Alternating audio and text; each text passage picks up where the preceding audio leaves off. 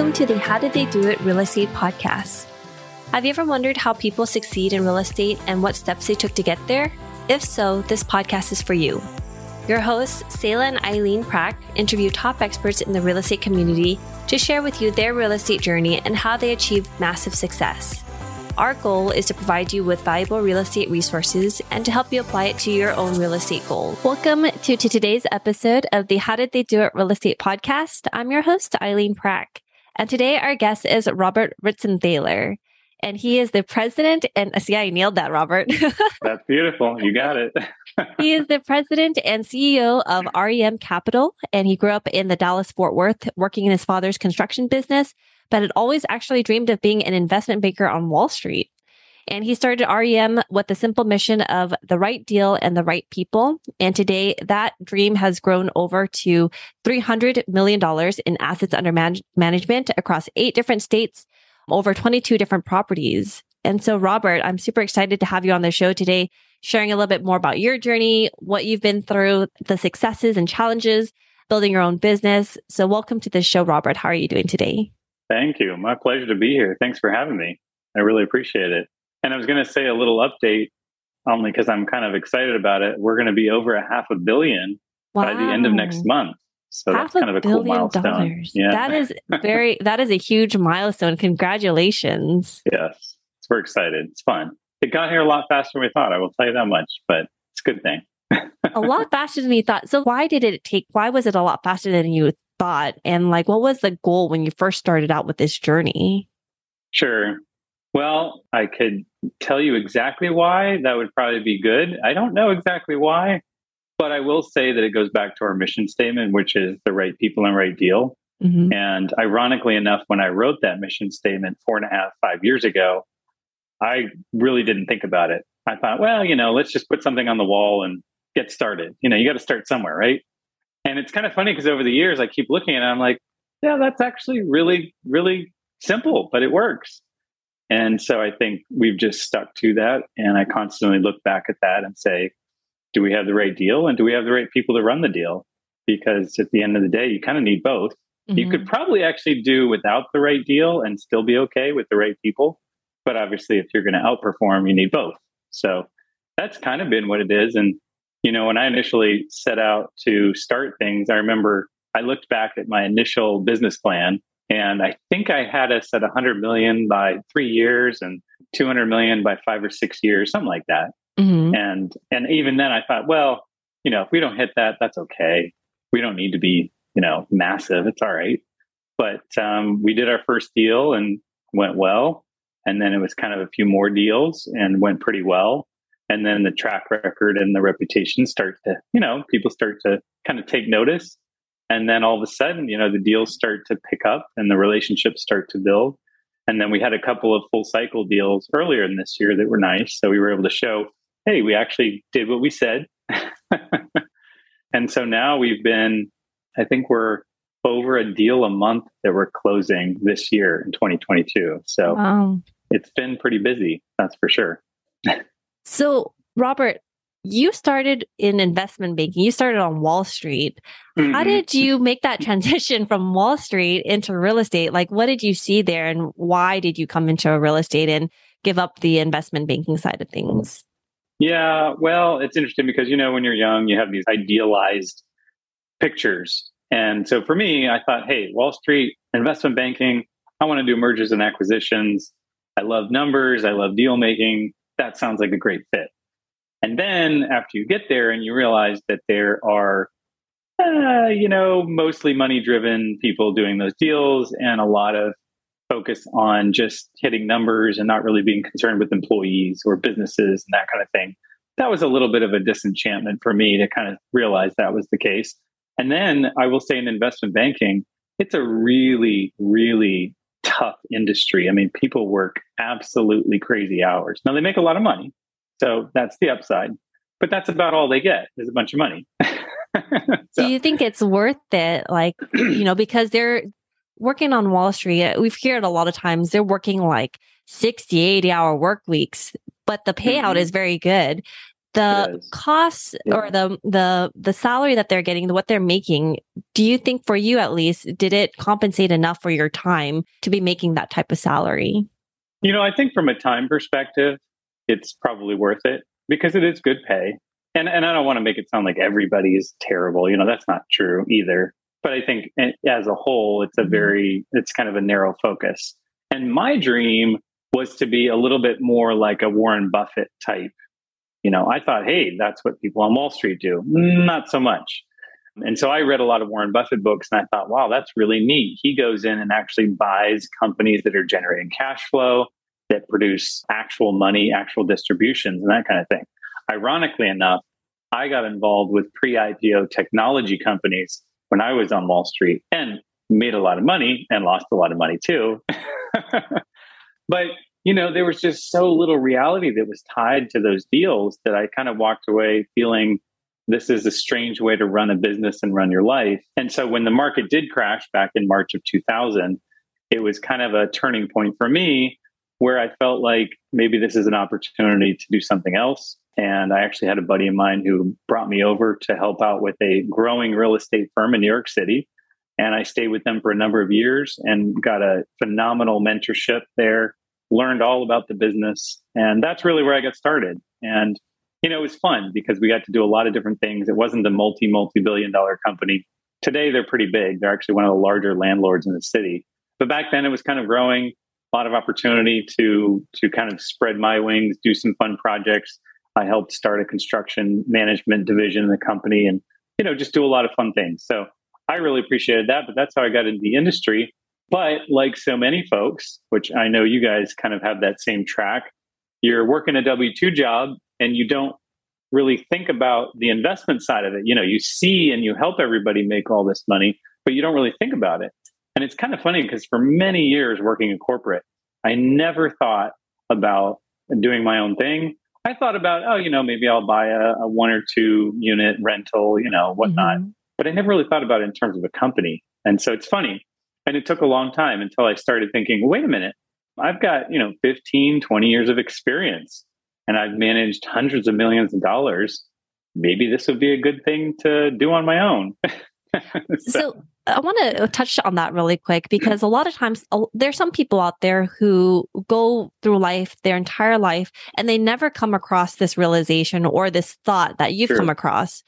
Yeah. What changed for you or like what did you encounter that shifted your mind to thinking this way you know i think it was a gradual process i wish i could say there was like a book or a class or something that i went to but it was kind of a gradual process of just looking at my own financial situation thinking you know what can i do to generate another stream of income which a lot of people do and then thinking okay well i know real estate great so I can go out and let's say buy a house, fix it up, make $100,000 over a year or two and do that a couple of times a year. Hey, that's a nice little bonus, right? Extra stream of income.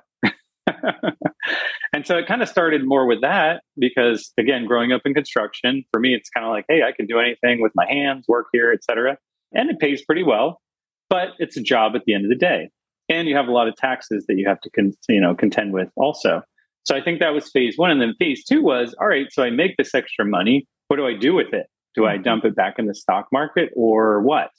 And so for me, having come from the stock market environment, and I mean, I had started investing when I was probably 13 years old with all my savings. You know, I'd throw it into the mutual funds and whatnot. And it's a great place. I mean, I pretty much paid for half of my college through investing. So kind of cool.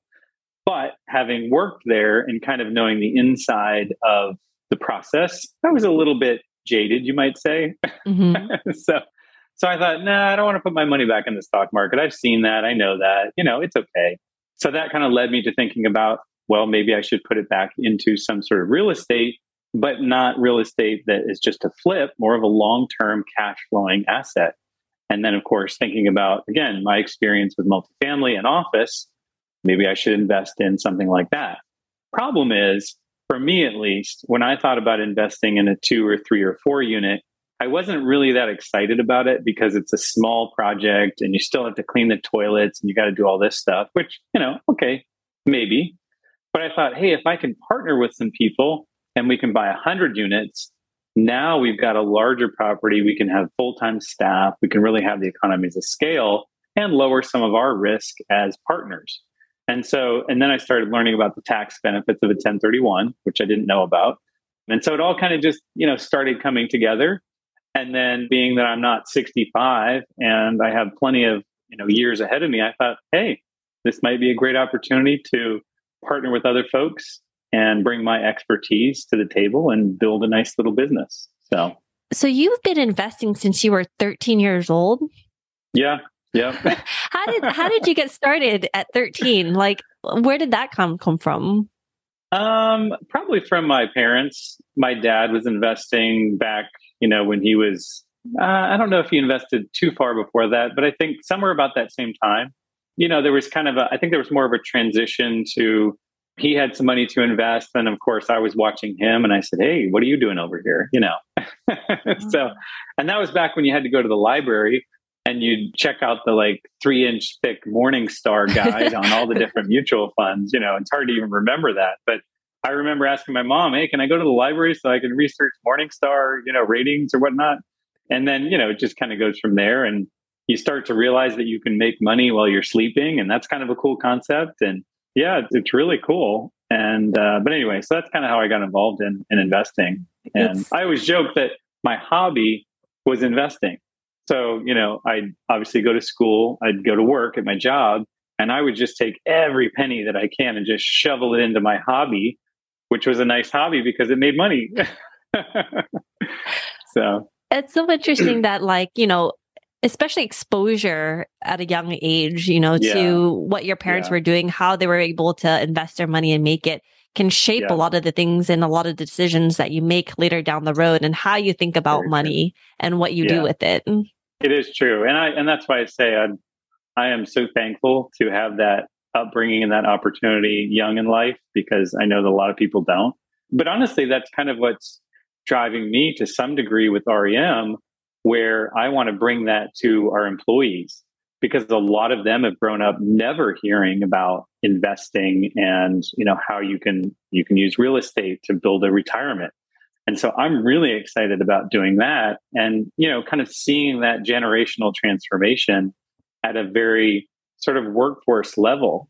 I think it's going to be cool. So that's one of the things that, you know, because of that and realizing that it's very, it's a huge blessing and just wanting to give back. Um, it's kind of a, it's going to be a fun mission for us as we grow.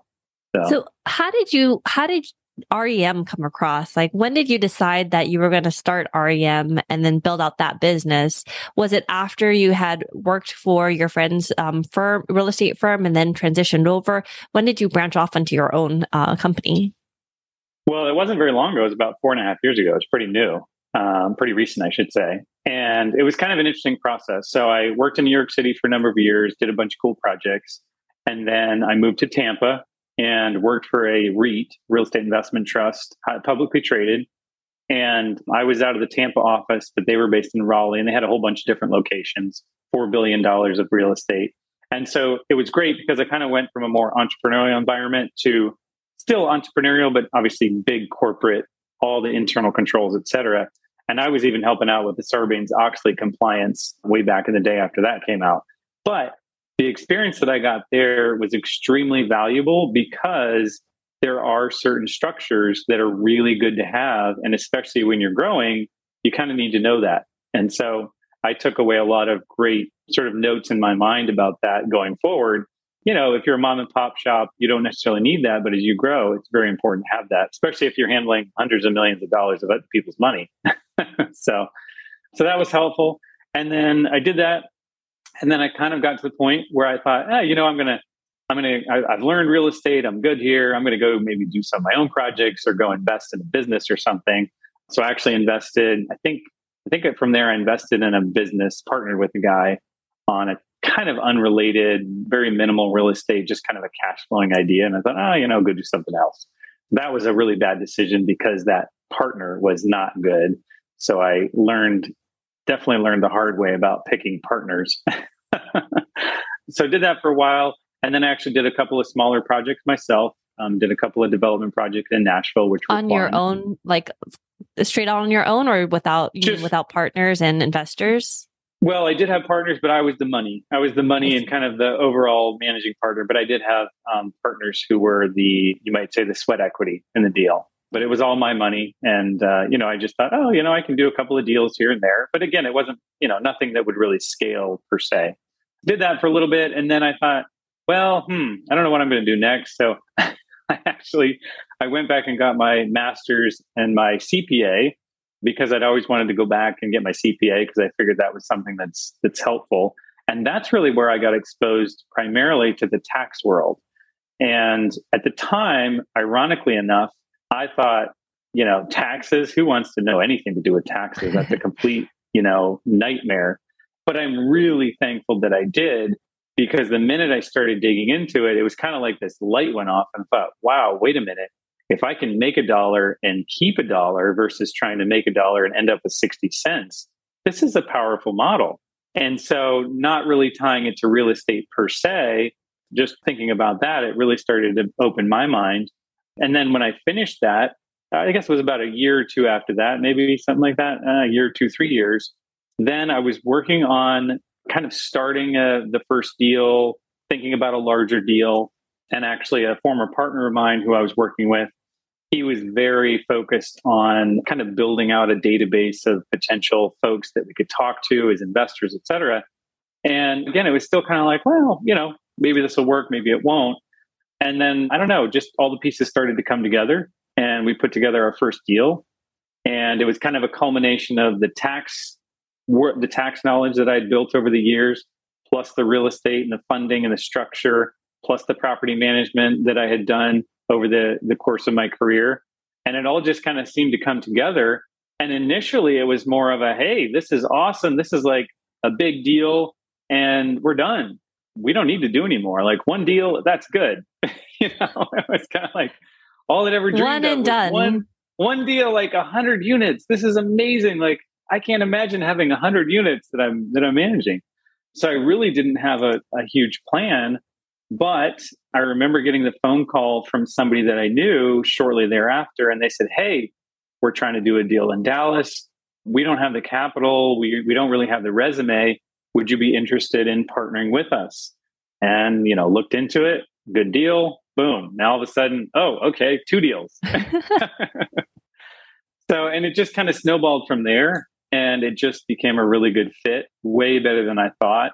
And part of it, honestly, was because I have always been on the operations and finance side. That's kind of my wheelhouse. I can run a property with my eyes closed, but I'd never dealt with investor relations. I'd never really dealt with that side of the business.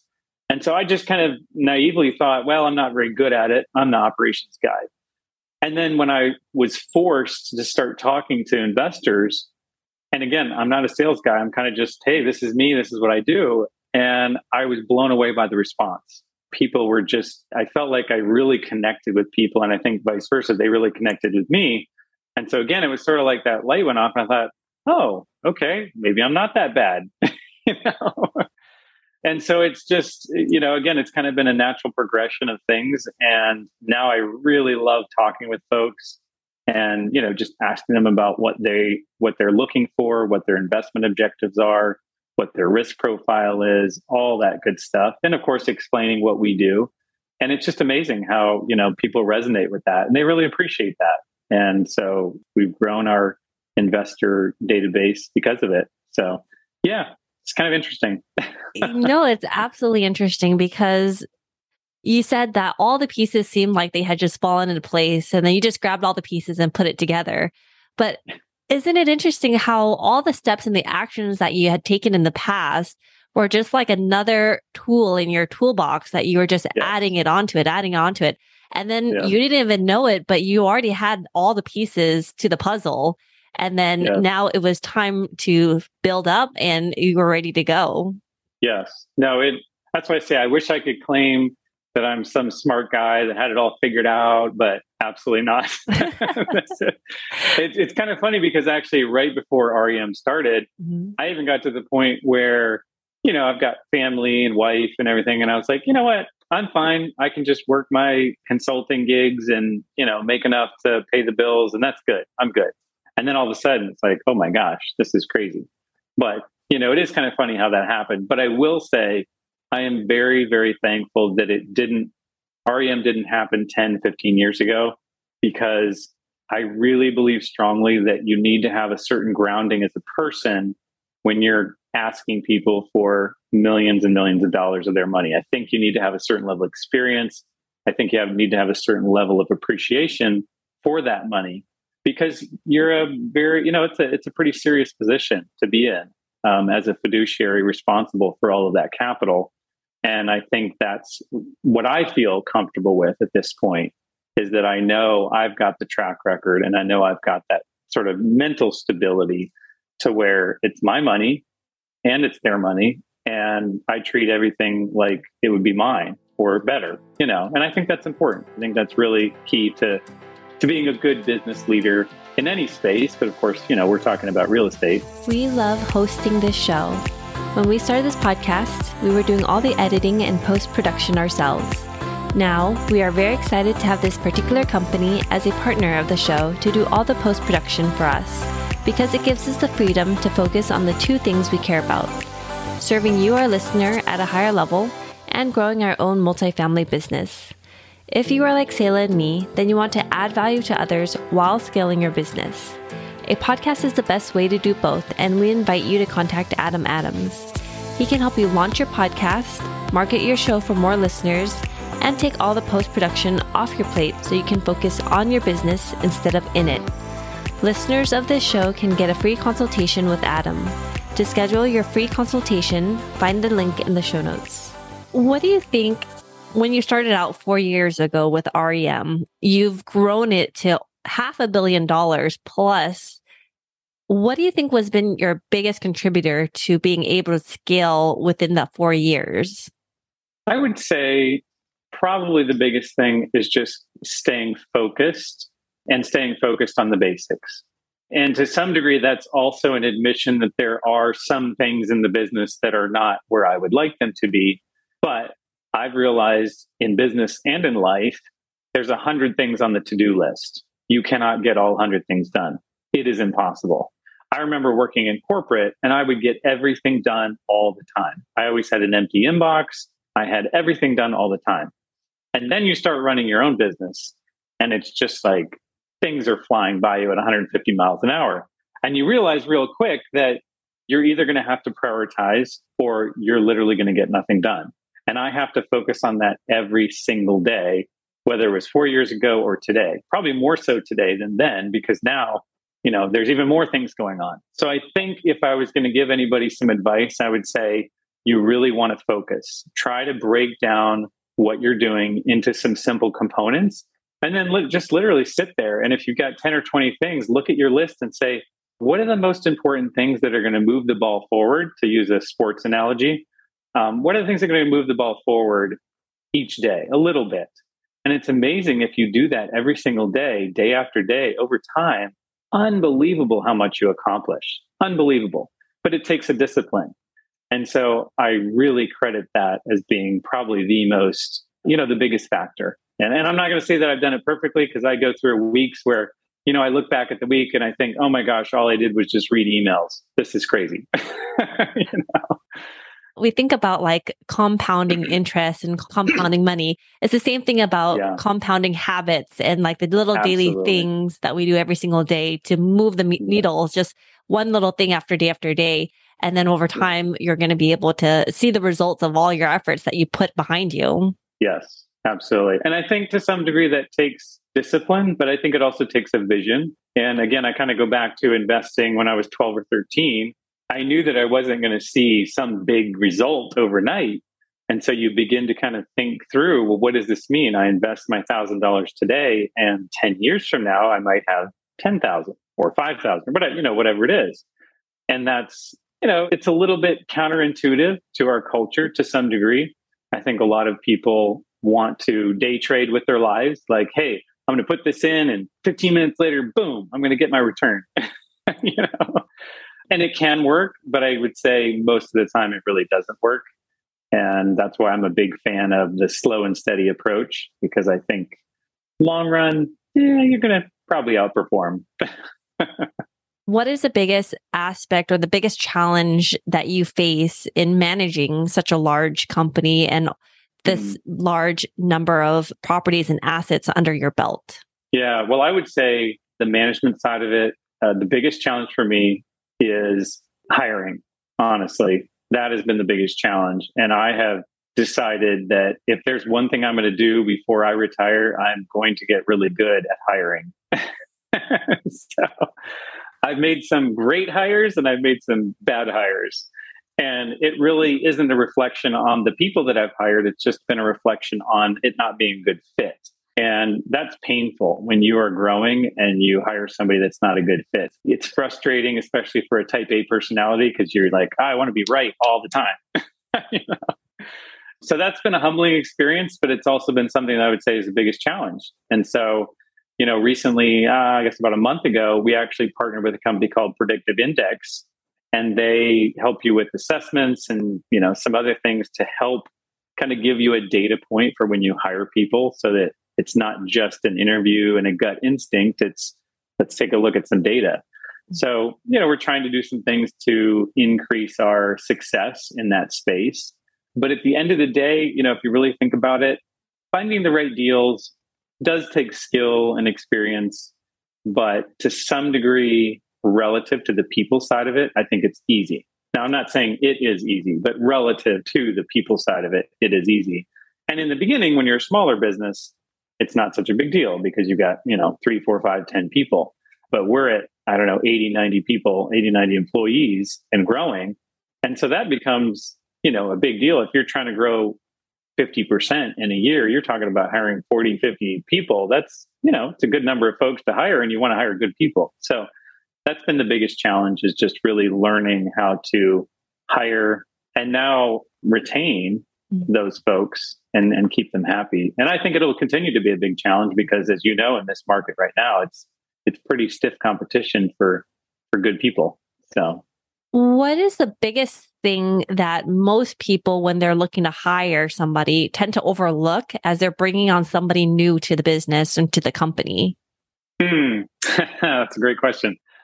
I think, I don't know, I think there could be two things. Uh, I will say this depending on your personality as the hiring person or the CEO, I think we all tend to go one way or the other. We tend to look at the person's heart and kind of say, oh, they're a wonderful person. And we sometimes can overlook their technical skills. So I've seen that. And then I know other people, which I'm not so much, I'm more of a, you're a great person. Surely we'll find a good spot for you. Let's give you an opportunity. And I think that's a good thing. But, you know, there's the other side which says, well, wait a minute. Are you really qualified for that position? Do you have the technical capability to be here? And so that's the flip side is I know a lot of people that just look at the technical capability and say, do you have this degree and this experience? Da, da, da, da, da. And they almost discount what the person is like. And I mm-hmm. think either extreme can lead to bad hiring. So I think both of those, which I, I feel like most people tend one way or the other, I feel like both of those, the goal is to meet in the middle and really balance the technical with the personality and being able to have a very sort of holistic approach to hiring which isn't always easy. Because for the person that sees the opportunity in people, you feel bad when you look at their technical skills and you realize, uh, yeah, no, that's probably not a good fit. You know, you kind of feel like, oh, but maybe they could do it. and then on the other side, you know, the other person who looks at the technical, they feel bad because they're like, yeah, but, you know, I don't really know who they are. I don't care who they are. You know, I just, so it's kind of an interesting psychological battle, I think, in your own head as a hiring person. And you have to kind of think about that be cognizant of it in order to be successful at the hiring space. So I would say that's something. I will say that in this environment, just as an anecdote, I think companies that are fully remote have a little bit of a competitive advantage these days. We being one of them, we were we've been remote for four years now. And so that kind of helps because you're able to get a little wider net and a greater number of people to look at. And so it, you know, it kind of helps in one sense because you're not left with one resume kind of deciding, you know, is this the right one or not? You can get five or six and kind of make a good decision. So that helps. But anyway, to answer your question. And it's so important to bring on the right people too. And we see it even in the corporate world when you're bringing on a oh, new yeah. team member and how it impacts not just the hiring manager, the supervisors, or anything like that, the CEOs, doesn't just impact them and the productivity of the job that they're hired to do, but the team and the morale and how other people view the other, the new team member, whether or not they can lift up the team or bring them down. That new team member is a vital, important person to come on and it would, can either make or break the, the rest of the team as well. Yeah, no, you're absolutely right. Very, very key to that cohesiveness as a team and productivity, you know, of the team. So yes, totally agree with you. Great point. So yeah. Uh, so you mentioned that your company is totally remote at this point, and mm-hmm. it has been for four years. How do you yeah. maintain the cohesiveness of your team as they are all remote? Yeah, well, and it's kind of funny because you know we we weren't remote, I guess, before it was cool, but um, I kept thinking as I was driving an hour each way, I thought, man, this is really silly. I mean, but the technology wasn't there, mm-hmm. and I'm sure you remember, you know you had the server in the server room and that was where all the information was stored. And the only way to get access to it when you weren't there was through a vpn and the vpn was kind of a pain because it was slow and all this kind of stuff.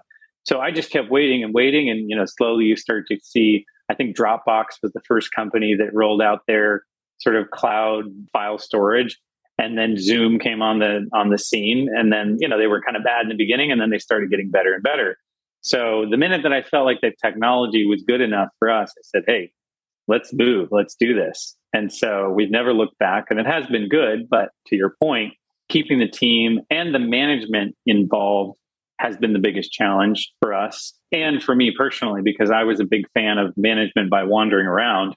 but, you know, which is basically your, you know, you take every few hours, you kind of go wander around, say hello to people, connect with them, build rapport and I really loved it. You know, it was relationship based, but then there was a mm-hmm. lot of work that got done at the same time. And in a remote environment, that's more challenging. So we do a couple of things. I like to have regular meetings with my management staff on Teams, and sometimes I'll do it once a week. Sometimes I'll do it three times a week, just depending on the need. And so that's a great opportunity for us to talk about specific things. And then again, it's kind of custom to different personalities. So some people I know they want an agenda. They want to know exactly what we're going to talk about and we knock it out of the park. And then maybe there's, you know, a few minutes to chit chat. But usually it's like, hey, I just want to get my work done. Okay, no problem. And then there's other people where I know it's, you know, the relationship is more important to them. So it's not as critical that we get an agenda on the board. But I think there's a good balance there. And that's what we're always trying to uh, strive for is a good balance between the two. So we do that. And then we actually have a leadership summit. Right now it's once a year. I'm actually thinking about doing it biannually, twice a year, where we get all of our managers and leadership together and we do training, we do dinner, you know, lunch, breakfast, lunch, and dinner. We just spend a day, a couple days actually, on site at a really nice hotel and have some fun and, you know, just kind of build that one on one time. And we did it last year for the first time and it was good. It was really cool. So that's kind of been our approach, you know, kind of have some regular meetings and then do an in person once twice a year and kind of keep the team at a good place. We have lots of room to grow, so I don't want to say we have it all figured out, but So what is next for you guys and your team then?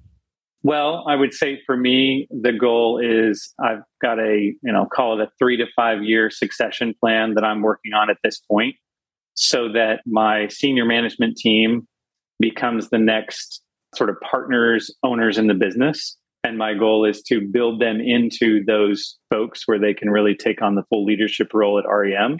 And then I'm in the same time working on creating a board so that I can step aside to kind of be chairman of the board, obviously still overseeing things like final sign off on a deal and as well as overseeing company culture, both from an investor as well as an employee standpoint. So those are kind of the three things that I'm going to always be focused on personally. But again, kind of coming back to the opportunity uh, phase, I really want to continue to give people the opportunity to move up in the company. And I want to also create a culture where it isn't your CEO for life type of thing. Nothing wrong with that. Just not really the kind of culture that I want to build. So, you know, having that idea that, hey, you get your five or 10 years at uh, senior management, you get to make a pile of money.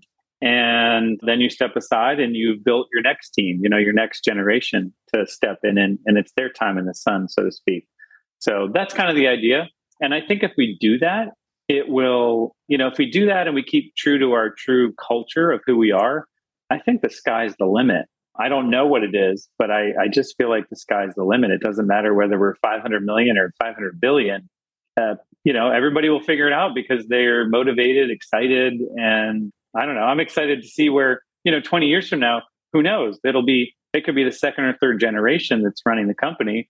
I'll still be here, hopefully, and I'm excited to see you know where things go. But I think that's to me that's part of the fun. You know, to to to see how other people will continue to grow the legacy in the future. And how has real estate investing impacted your life, Robert? Well, a lot, obviously. I would say it's kind of given me the opportunity to do some very cool things. And I'm super appreciative of that. Obviously, it's provided financially tremendously, which is wonderful. We all want to be able to do that, take care of our families and things of that nature. But I think too, it has provided an opportunity and continues to provide an opportunity for other people to come into the business, learn the business, grow in the business. And that's really rewarding for me personally. I feel like that's something that, you know, money can't buy. And, you know, I always tell everybody, I say, listen, guys, uh, once you get past a certain number, whatever that number is, I mean, having a third, fourth, fifth house, a jet, that, you know, I mean, it's just not that exciting anymore. you know? So, you know, there comes a point where you're like, hey, I've got a great nest egg, and now it's more about giving back. It's more about developing other people. It's more about seeing other people succeed. And that's kind of where I'm at in my trajectory. But, you know, like you said, nonetheless, to answer your question, what has real estate given me? It's given me all of that. You know, the ability to first kind of build my own financial nest egg and now being able to help other people do it it's just such a very cool, powerful investment vehicle. And I think it's only going to get better. I mean, there's 4.3 million units short in the United States right now. And we need a lot of new homes. And it's a big project for all of us in the space to kind of step up to the plate and take care of that demand. But it's it's going to be fun. And if there's one thing that you know now about real estate that you wish you knew when you first started, what would that be? Well, I think the biggest thing for me was just the confidence level mm-hmm. to go out and talk to people and just be transparent and not feel like I had to put on a show. Now, granted, I had a lot of experience. So it wasn't like I was just trying to make things up. I literally could be transparent and, you know, just, hey, here's what we're going to do. So that helps. You know, I don't want to make it sound like somebody that just walks off the street to do that. you know, right? Um, I don't want to be. I don't want it to be too Pollyanna about it, but you know what I'm saying. It's just. I think I wish I would have thought, or or maybe had the confidence to do that earlier, and I think um, that would have been fun. But you know, at the same time, I look at it and I say, yeah, but if I did, maybe I'd have been too successful too early, and sometimes that can be just as as harmful as not as the other. So I don't know. I feel like everything happened for a reason in one sense. And we're here where we are today for a reason. And I feel very content in that. Um, so, yeah, I think that's probably the biggest thing. I guess the other thing I would say now that I'm thinking about it is I think being able to pick good partners is definitely a skill that takes some time and some failures, I think, along the way. And you just have to be willing to push through those and, and not succumb to the failure, you know, not not say, oh, I'm I'm no good at this. I just I can't do it. I think that's probably another thing that I would have probably done a little differently is just, you know, take a little bit more time to vet partners and to be careful. I've had some awesome partners and I've had, you know, really very few bad situations. In fact, I can only think of two. So, one when I bought, when I partnered with that guy years and years ago. And then we actually had a deal a few years ago that just, you know, didn't turn out right. And, you know, it was kind of just a little bit of a lack of homework and research and sometimes you look back and you think, oh, you know, I should have done this, this, and this. And then you think, yeah, but you just don't know. And so I think there's some some degree where you just have to kind of chalk it up to a learning experience and life goes on. But uh, I mean, by and large, I've had had some great partners, super thankful for all of them and wouldn't be here today without them. So that's been awesome. Awesome. So, yeah. Oh, and Robert, how can our listeners find out more about you and what you're doing? Sure. Thanks. Yeah. I would just say our website, remcapital.com, or they can email me, robert at remcapital.com. Happy to chat anytime, answer questions, you know, add value, whatever I can do. So, yeah, absolutely. Thanks. Awesome. Thank you so much for sharing a little bit more about your journey with us here today, Robert. Really appreciate it. You bet. My pleasure. Thank you. And thank you for listening to our podcast today, brought to you by Bonavest Capital. We would really appreciate it if you can go to iTunes right now and leave a rating and written review. Also, please don't forget to subscribe so you can always get the latest episodes. You can also connect with us on Facebook, How Did They Do It Real Estate. We'd love to hear your feedback and any topics that you're interested in for future episodes.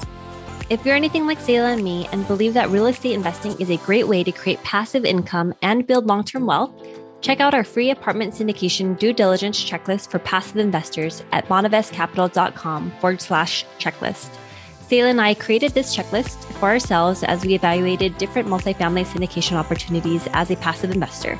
So we would love to share it with you so you can use it as a resource as well. Download your free copy today at bonavestcapital.com forward slash checklist.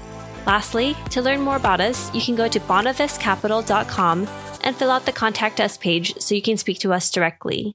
Nothing on the show should be considered as specific personal advice. Please consult your legal, tax, and real estate professionals for individualized advice.